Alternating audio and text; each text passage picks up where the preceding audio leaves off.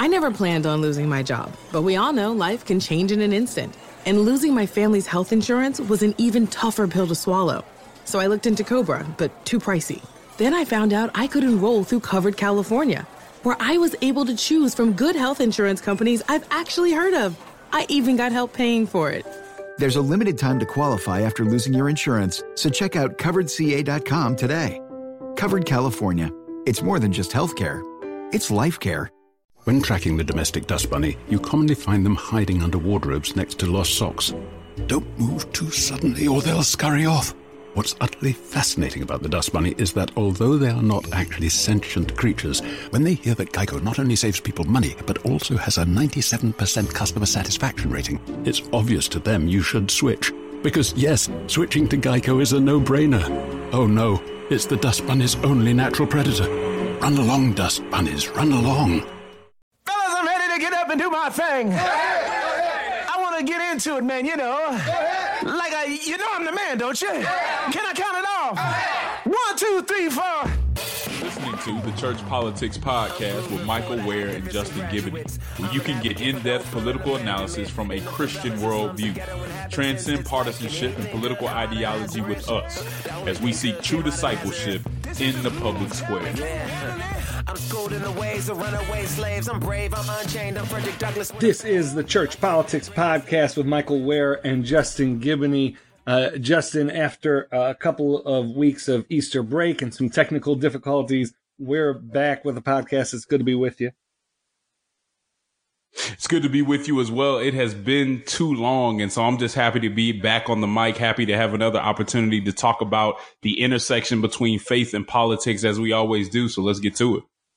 Yeah, there's a lot to discuss. Hi, I'm Jay Farner, CEO of Quicken Loans, America's largest mortgage lender. Let's talk credit card debt for a minute. If you feel you're carrying too much of it, you're not alone. The average household in the U.S. carries over $8,000 in credit card debt. Ready for some good news? With a cash out refinance from Quicken Loans, you can quickly and easily put some of the equity in your home to good use by paying off a lot of that high interest credit card debt. A great way to take cash out is with our 30 year fixed rate mortgage. The rate today on our 30 year fixed rate mortgage is 4.375%, APR 4.65%. Call us today at 800 Quicken to learn how taking cash out with a 30 year fixed mortgage might be the right solution for you. And for a record nine years in a row, JD Power has ranked Quicken Loans highest in the nation in customer satisfaction for primary mortgage origination. Call us today at 800 Quicken or go to rocketmortgage.com. For JD Power award information, visit jdpower.com. Rates subject to change. Pay 2.13% fee to receive this discounted rate. Call for cost information and conditions. Equal housing lender. License in all 50 states. NMLS number 3030.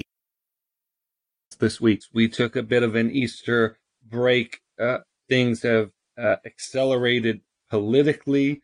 Uh, they have accelerated on the global scene, and we're going to get to all of it this week. But first, let's talk about the Trump administration and uh, specifically Michael Cohen. Uh, this is uh, the New Yorker, perhaps a bit hyperbolically, although perhaps prophetically, uh, has called the developments this week the end stage of the Trump presidency.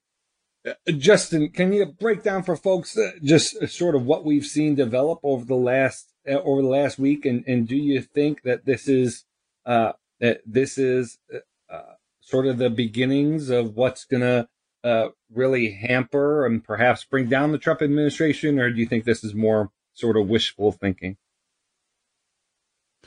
It could very well be, but then again, we've heard this probably 50 times before, right?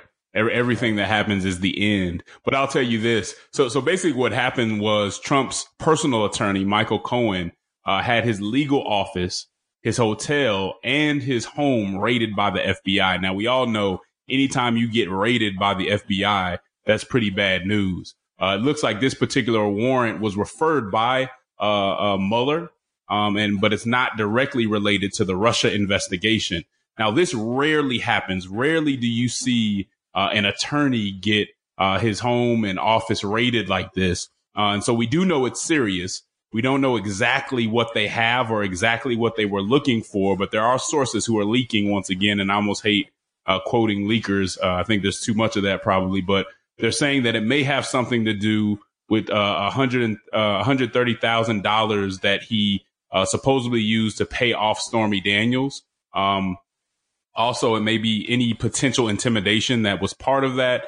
And then he had some business dealings with the taxi industry uh, that he may have already been under an investigation for. So there's a couple issues that he was having.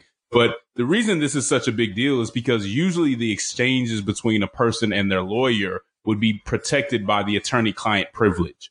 Um, and this privilege is really meant to, to make sure that no one gets a hold of, of of uh, candid conversations that a client is having with their attorney. It's a part of someone being able to have a strong defense. Uh, and there's a pretty high standard when it comes to that privilege. Uh, but the U.S. attorney, so the U.S. attorney had to go to a federal judge and show that they had probable cause to get this warrant. Uh, so this, there's no, this is no child's play. There's some serious uh, dynamics going on here, and it's possible because one of the ways to get around attorney-client privilege is when the communication is believed to be used in the furtherance of a crime or fraud.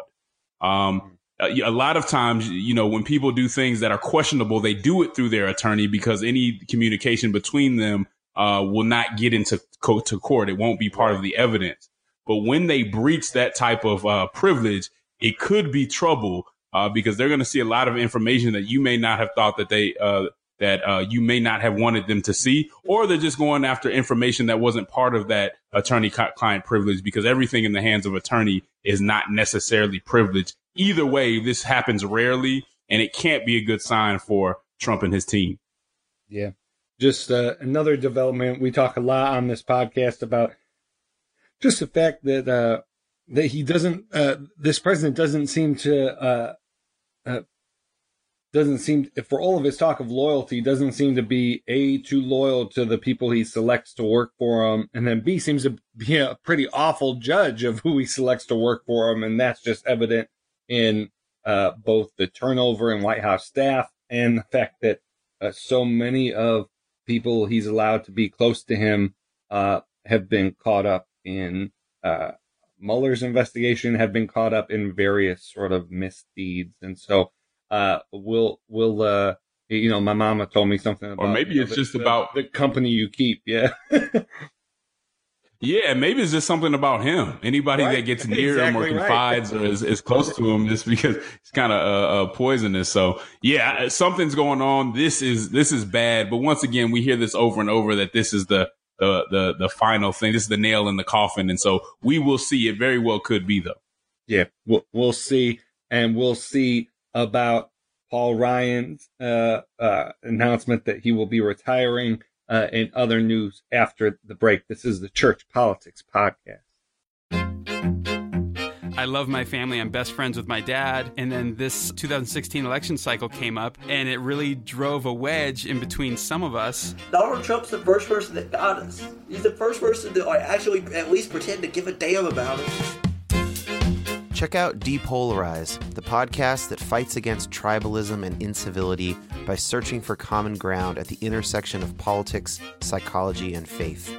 This season, we look closely at the phenomenon of white evangelical support for Donald Trump and the many difficult related questions that are begging to be answered. Two grown men picked him up, a 15 year old kid, and threw him as hard as they could off the hood of the car. Uh, and it's shocking. It's shocking. His whole, all his teeth came out. Uh, he's bleeding all over the place. And they look, they look to us, right? They say, "You fucking niggers, this is what happens to you." God isn't far away. God is with us now, here, now. Every moment matters. I don't know why I'm crying. It just, it just hurts. Find Depolarize on iTunes, Stitcher, or wherever you get your podcasts.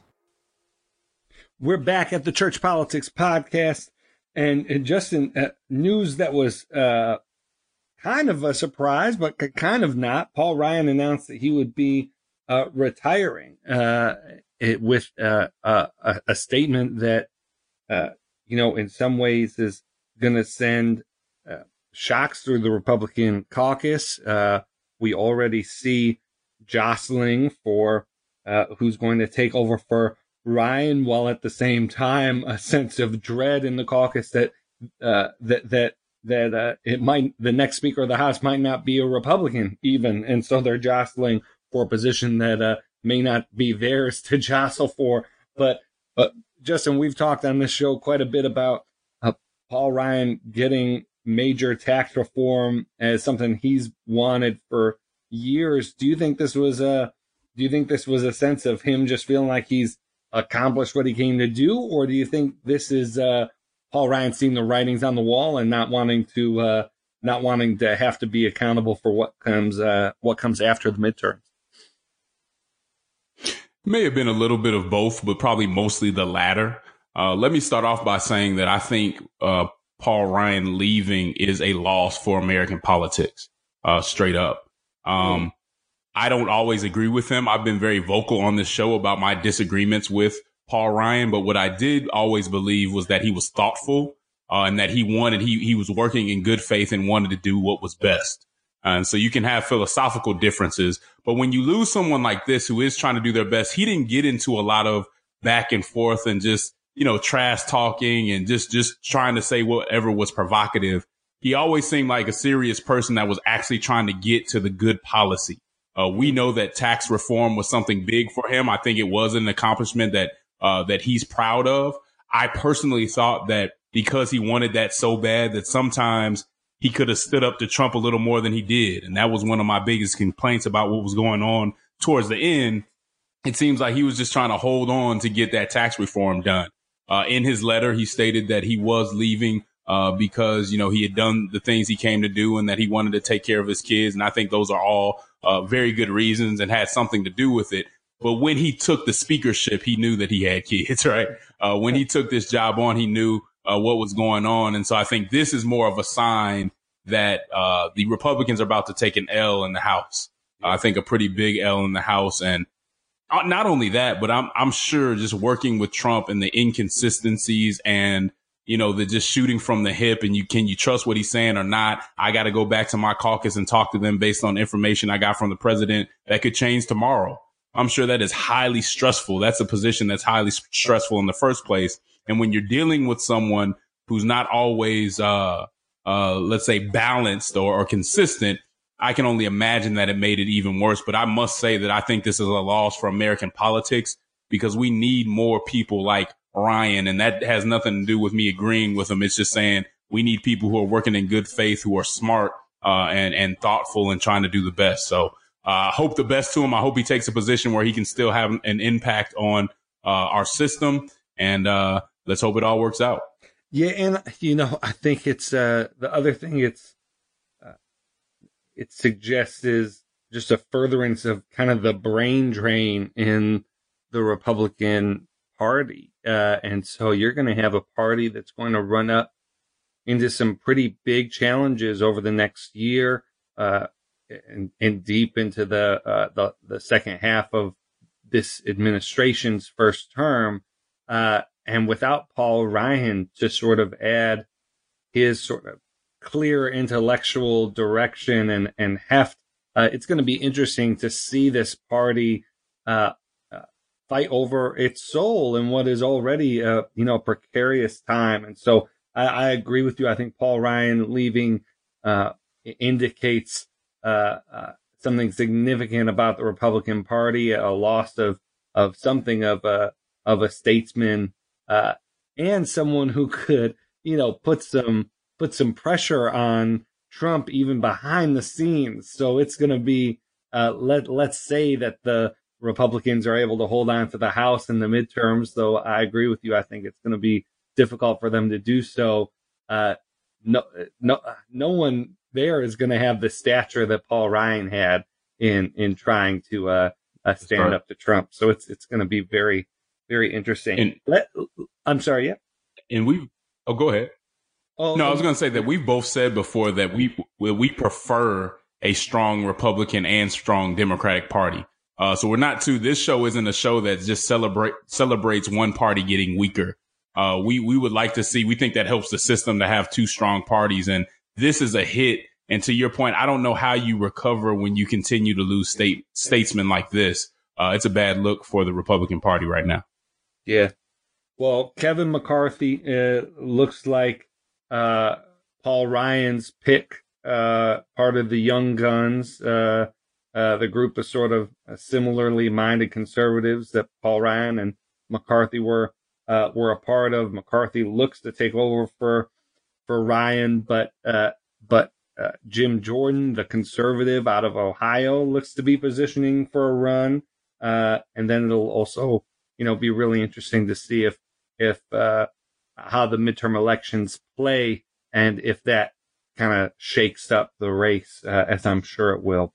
Well, uh, we're going to take another quick break and then talk about uh, the developments in Syria uh, right after this break. This is the Church Politics Podcast. Do you wear funny socks? Most men do. Whether it's at the office or at the bar, your socks are guaranteed to be a conversation starter. Society Socks is a men's sock subscription company that sends two pairs of exclusively designed socks to your door every month. These socks are made of warm, soft, and comfortable blend of combed cotton guaranteed to make you look well dressed. But why are they called society socks? Socks are one of the most needed and least donated clothing items at homeless shelters. Though Society Socks aims to change that. With every pair of socks purchased, another pair of socks is donated to a homeless shelter. Not only will your socks feel and look great, but you will be confident that you are making a positive change. With two surprise pair of socks arriving to your door every month in your subscription, you'll begin to grow your sock collection. Try out our first month of a sock subscription at 50% off when you use the code OFF THE RECORD. Put an end to the boring socks and subscribe today. All right, we're back at the Church Politics Podcast, and um, we have seen uh, President Trump in coordination with uh, uh, with uh, Macron and May, so the UK, US, and France move forward with aerial strikes uh, targeting uh, suspected chemical weapons facilities in Syria in reaction to a chemical weapons attack that took place earlier this month. Just another of Assad's of the Assad regime's attacks on its own people, uh, and so it was a uh, we saw uh, this building up throughout the course of last week, and and we saw the anticipated anticipated aerial attack that is much more extensive than any of the aerial attacks, aerial strikes, military actions that we saw in 2017. Uh, J- Justin, uh, well, you, you, know, I, I, guess before I toss it to you, it, I, I, was very interested in seeing how this played out. I, I just have to say, as someone who, uh, as sort of an observer of how these things get rolled rolled out and communicated to the public, uh, I, I think the Trump uh, administration, the Trump White House, showed a uh, level of discipline and coordination that uh, that is is rare from them. I think the fact that Trump gave a pretty abbreviated statement and then gave it to perhaps one of the last unscathed or, or relatively unscathed members of this administration's uh, Defense Secretary Mattis to really be the voice of the administration on this. The fact that you had uh, military attaches from the UK, from the UK and France joining Mattis, uh, uh, suggested to me they really wanted to make clear that this wasn't just a U.S. operation, uh, that this was a multilateral uh, partnership of of U.S., uh, UK, and France. Uh, and Mattis's communication was was pretty clear. Now, clearly, there's internal disagreement in the White House on this, as with seemingly everything else. There, there, uh, there were reports in the Wall Street Journal that uh, these attacks were going to be sustained. Uh, while Mattis in his press uh, conference just, uh, just really minutes after that Wall Street Journal story came out, said that uh, that this was a limited strike, that there were no future plans for continued strikes, and so clearly there's internal disagreement and, and jostling over that. But I, I, I want to say that uh, I think in terms of how they handled rolling out the operation, the communication to the public, uh, th- there was a lot of a lot of wisdom in that. Not to uh, not to talk about the wisdom of the attack itself, and then just the last thing I'd say is, uh, I, I, think there's been a lot of sort of uh, heated rhetoric and sort of uh, basically since even before Trump took office of, oh man, this lunatic's going to have his, uh, you know, his finger on the, on the red button and, oh man, wait till this guy, uh, you know, he's going to take us into World War Three. Uh, and so that when these strikes were made public, it was just like, uh, like right away, people were saying, oh, he finally did it. He's, you know, flying off the handle.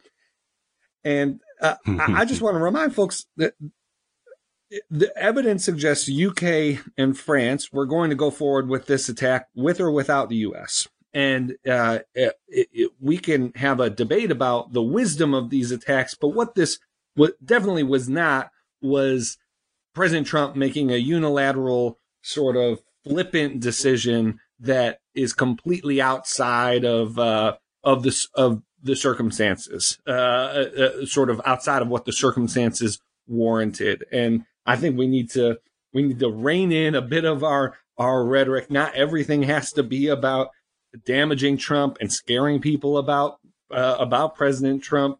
Uh, uh, this was something that was done in coordination. Now, of course, as as, as I saw many people say, uh, the Iraq War was done in coordination with allies, so that doesn't speak to the wisdom of the attacks in Syria but but uh, this was not a sort of uh, this was not sort of a, a lunatic on, on, on a rampage.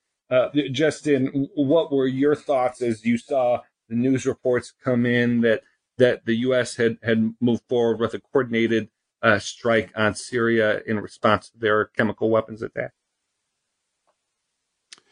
Yeah, I think anytime something like this happens, it's a tragedy. Um, we should be on our knees because there's a lot of suffering going on in Syria. Uh, but to your point, uh, if you feel that something like this is necessary, I think this rollout is probably uh, the better way to roll it out.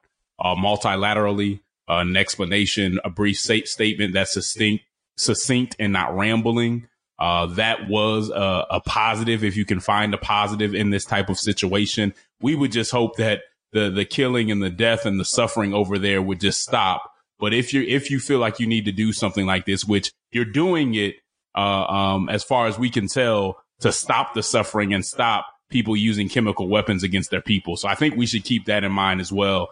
To your point, uh, the anti-Trump people who you know we consider ourselves somewhat within that group you lose you lose credibility when you pull anything that you can for criticism. Uh, it, it's interesting because you know in law you say you know you can make every argument in, in the book, but the court is going to start losing uh, respect for your arguments if you're using ones that aren't you know that aren't credible. And so we got to make sure that you're just not pulling anything out just to discredit Trump. This was done fairly well if it needed to be done. Um, and we just don't want to see anything like that. Now, let me give a little bit of background to, to all of this. We all know that a few weeks ago that medical and advocacy groups that were working in Syria say that the Syrian government was waging another chemical attack against its own people in East Damascus.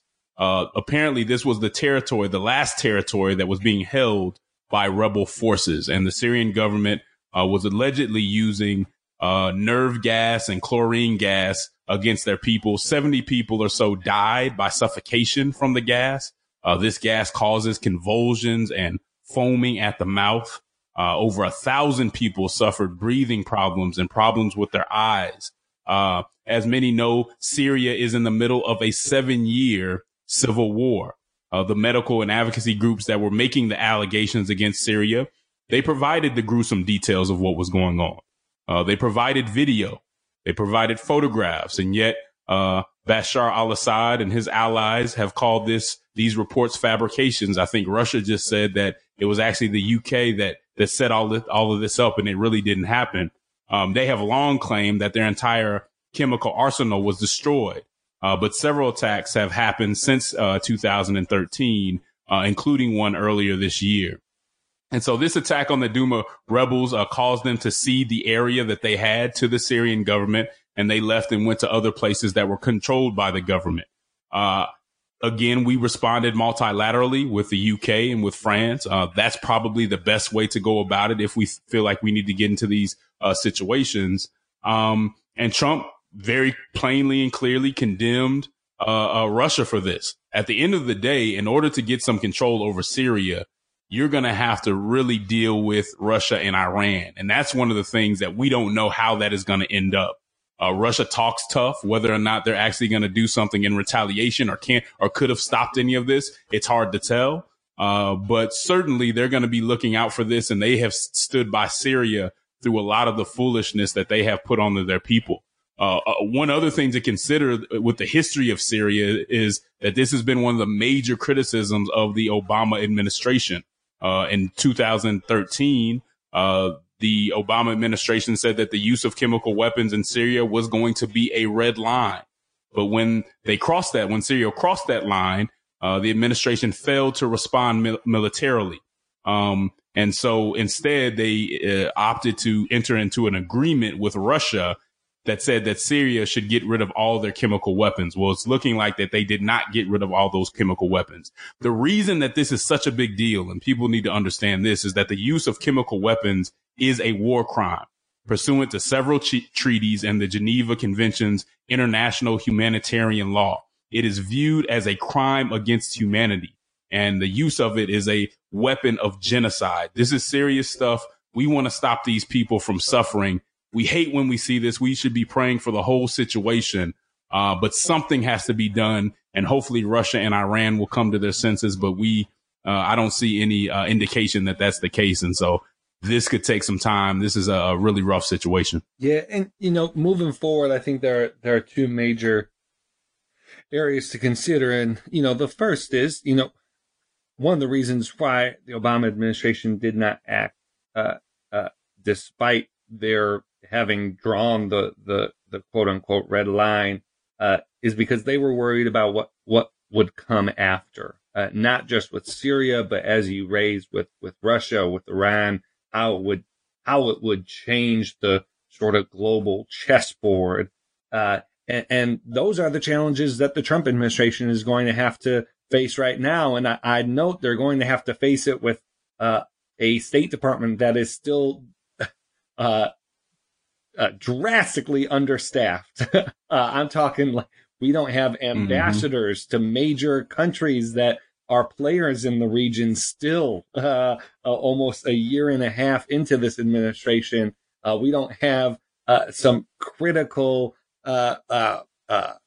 folks at the at the undersecretary level yet in place at the State Department, and we don't have a Secretary of State because Tillerson is uh, no longer there, and Mike Pompeo is still in confirmation hearings. And so uh, they're going to have to be navigating a very complex landscape uh, without some of the basic pieces in place that would that would aid in that.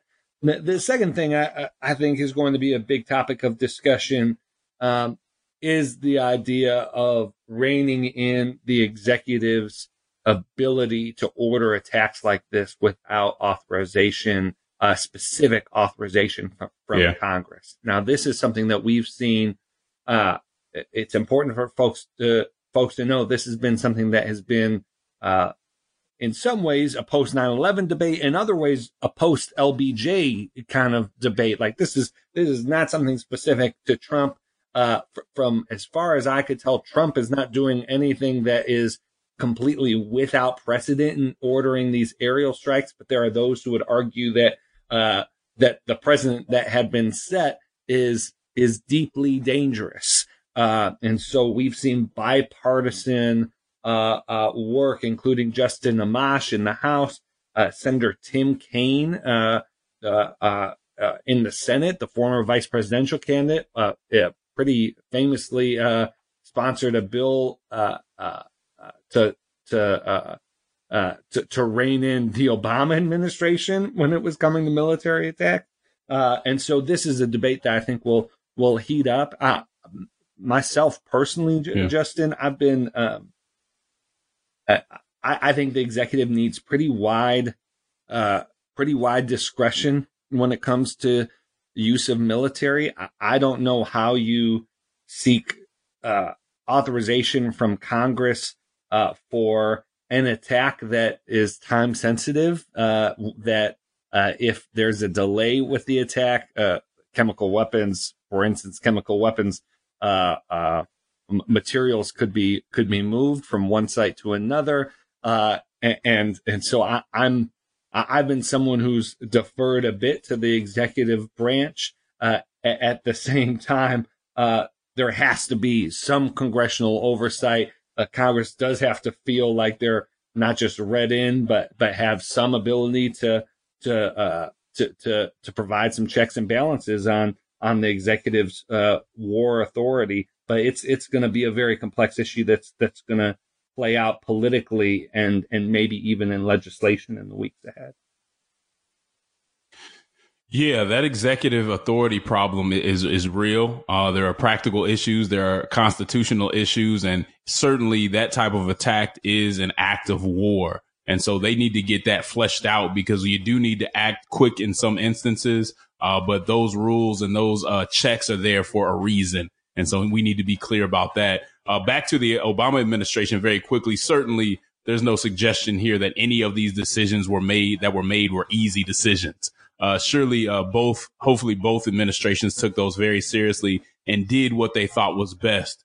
Uh, however, I think the, the counter argument would be if you draw a red line, then you drew the red line and you kind of leave some of the folks who are fighting out there when you don't, uh, act on it.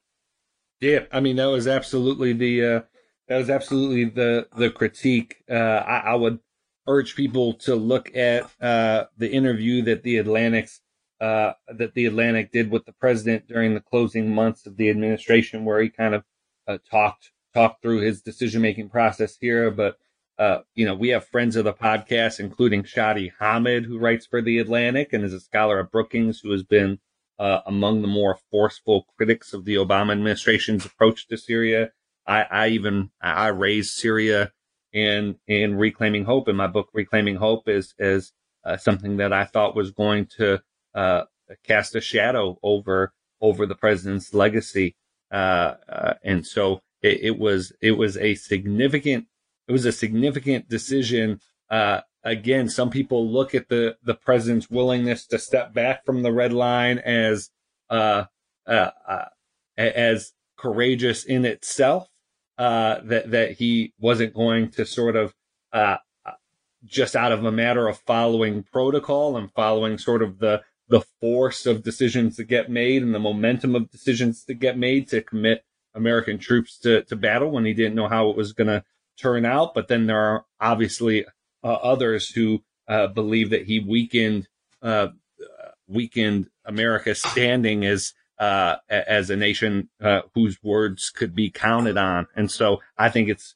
it's going to be one of those decisions that uh, history is going to uh, be debating for a long time now. Uh, and, and, we're obviously continuing to see the ramifications of uh, how Syria policy has developed over the last several decades. that that has you know most recently led to the the aerial strikes that we saw last week. Yeah, that's right. With that, we uh, we're gonna take a quick break, uh, and when we get back, we're gonna talk about uh, MLK 50 conference that Brother Justin was able to uh, to to share at, uh, and so uh, join us after this uh, quick break. All right, we're back at the Church Politics Podcast, and Justin, you had a chance to be out in Memphis earlier this month for the commemoration of the assassination of Dr. King and for the MLK 50 conference that was uh, organized by ERLC and the Gospel Coalition. Uh, can, can, can, you tell us about what it was like being on the ground in Memphis? And then uh, w- would love to hear a bit about what you what you shared at the conference. Yeah, no, it was great. Um, the Gospel Coalition and the ERLC did a really good job uh, I thought it was a groundbreaking event. It's one of the best conventions I've been to in a while. And whether it'll be groundbreaking or not depends on the follow up.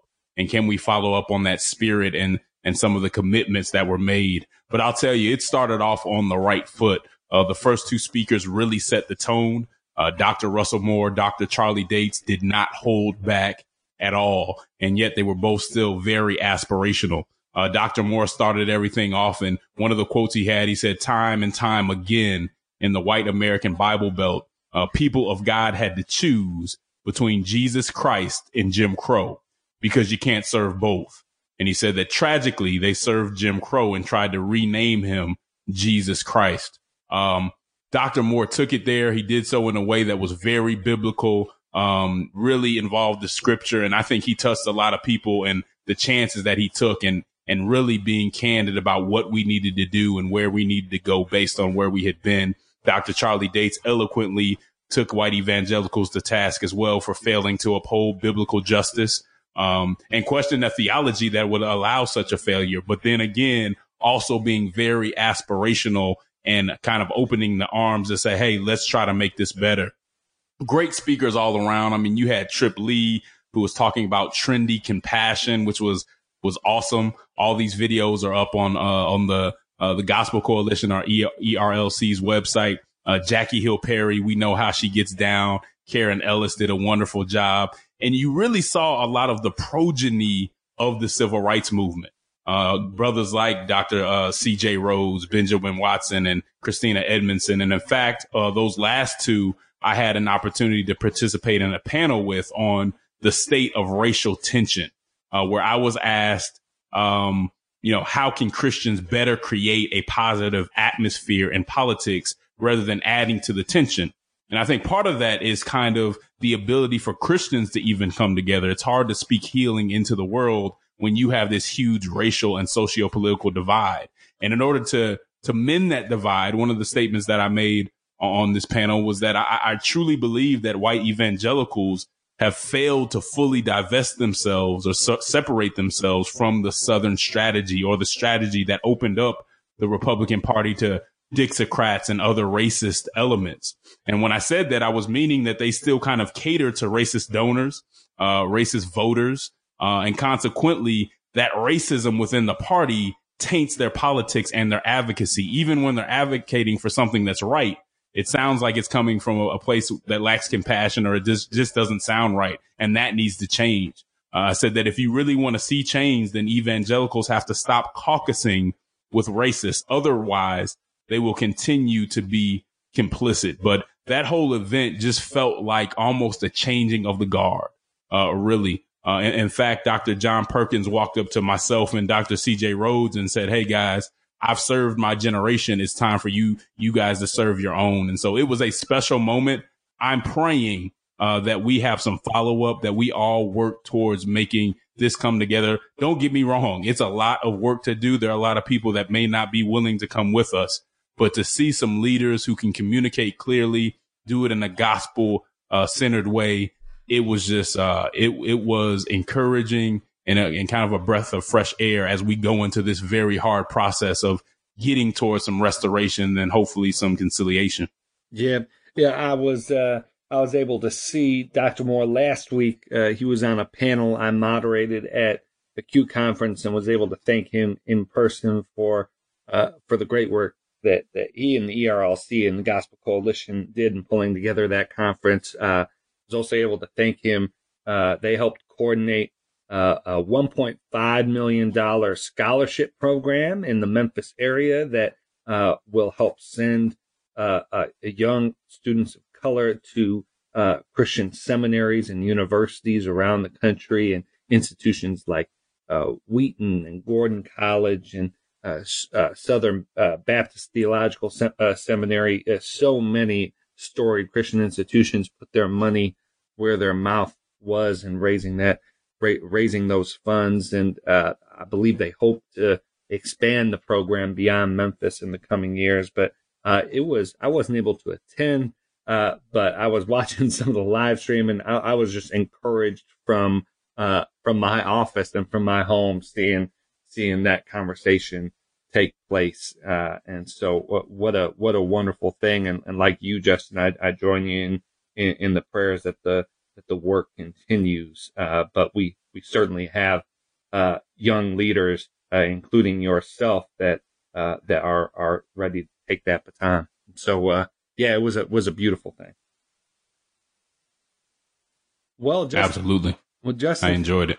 Yeah, and Justin, I think I think that's all for this week. Uh, NBA playoffs picked up this week. LeBron James uh, fell fell behind just uh, just after uh, or just before we started recording this episode. Uh, uh, we saw LeBron take a L in game one of the first round. I believe the first time that that's happened in since 2012 or something I saw. So it'll be interesting to see if, if, uh, if the King can, can fight back. I, am looking to see Milwaukee Bucks perhaps, uh, make an upset of the Boston Celtics now that, uh, unfortunately Kyrie isn't able to, to play for, for Boston, but, uh, it's, it's going to be, going to be fun seeing some playoff basketball. Do, do, do you have a team? I do have a team, mostly because I have a player. So I, I came to the point where I started following players more so. Yeah. And so anybody who knows me knows that I am a huge uh, Russell Westbrook fan. Uh, he is the hardest working man in the NBA. Uh, the first player in the NBA to average a triple double two seasons in a row. Um, not the MVP this year, but certainly something, someone that uh, everyone respects and knows that they're going to get his best game every time they play against them. So I'll be rooting for the Thunder, uh, and hopefully they can they can uh, shake some things up. It should be interesting. Well, Alan Noble will be very happy to hear that. We know our friend Alan Noble is a big Thunder fan, uh, and so we'll we'll see this play out. Maybe we'll have if if the Thunder make it to make it to the conference finals, maybe we'll have Alan on, and and uh, the two of y'all can do a victory lap or something. Wouldn't that be nice? Yeah, yeah, yeah. All right. Well, uh, thanks to all of our listeners. As a reminder, you can engage us uh, on on Twitter at Church Politics or at uh, our our personal handles. We're always happy to hear from you. We want to know what you want to hear us uh, discuss on the podcast. Uh, I'm going to be in Indianapolis on April 24th for an event with the Trinity Forum, and in Atlanta on May 15th uh, with Lecrae for another Trinity Forum event. That'll be at the Carter Center. And so hoping to see some of y'all on my travels around the country. Uh, Justin, do you have anything coming up for yourself and, uh, or, or for the AND campaign? Yeah, so you know that we're still on our tour, the Frontline Discipleship Tour. Our next stop will be May 3rd in Chicago. We will be at Progressive Baptist Church with Dr. Charlie Dates. We're excited about that. Then we're going up to hang out with the Pulse Movement up in Minneapolis on March 5th. And so we're traveling around. After that, we'll be uh, in Brooklyn and DC with you. So a lot going on, brother. And so, uh, just just trying to glorify him in as many ways as we can. We appreciate the support of all of you guys. We know we had been out for a couple weeks with technical difficulties and things like that, man. But for you guys to keep on listening, we really appreciate it. Right. All right. Bless y'all. Have a good week. This is the Church Politics Podcast. See you next week. I'm grooving for the activists and graduates. I'm an advocate for those feeling abandonment. In the favelas and slums of ghetto inhabitants, it's like, can anything good come out of Nazareth? The only thing good came out of Nazareth. This is the groove, tell me, yeah. I'm schooled in the ways of runaway slaves. I'm brave, I'm unchained, I'm Frederick Douglass with a fade. I can't believe it. That Philip brought his little brother on our mission into orbit? How long until we get there? How long until we get there? How long until we get there? No, I can't believe how easy it was to save hundreds of dollars on my car insurance with Geico. What's this button do? What's this button do? What's this button do? What's this button do? No, no, no, don't touch that. Believe it, Geico could save you 15% or more on car insurance. Hi, it's Jamie, Progressive number one, number two employee. Leave a message at the. Hey, Jamie, it's me, Jamie. This is your daily pep talk. I know it's been rough going ever since people found out about your a cappella group, Mad Harmony, but you will bounce back. I mean, you're the guy always helping people find coverage options with the Name Your Price tool. It should be you giving me the pep talk. Now get out there, hit that high note, and take Mad Harmony all the way to nationals this year. Sorry, it's pitchy. Progressive Casualty Insurance Company and affiliates. Price and coverage match limited by state law.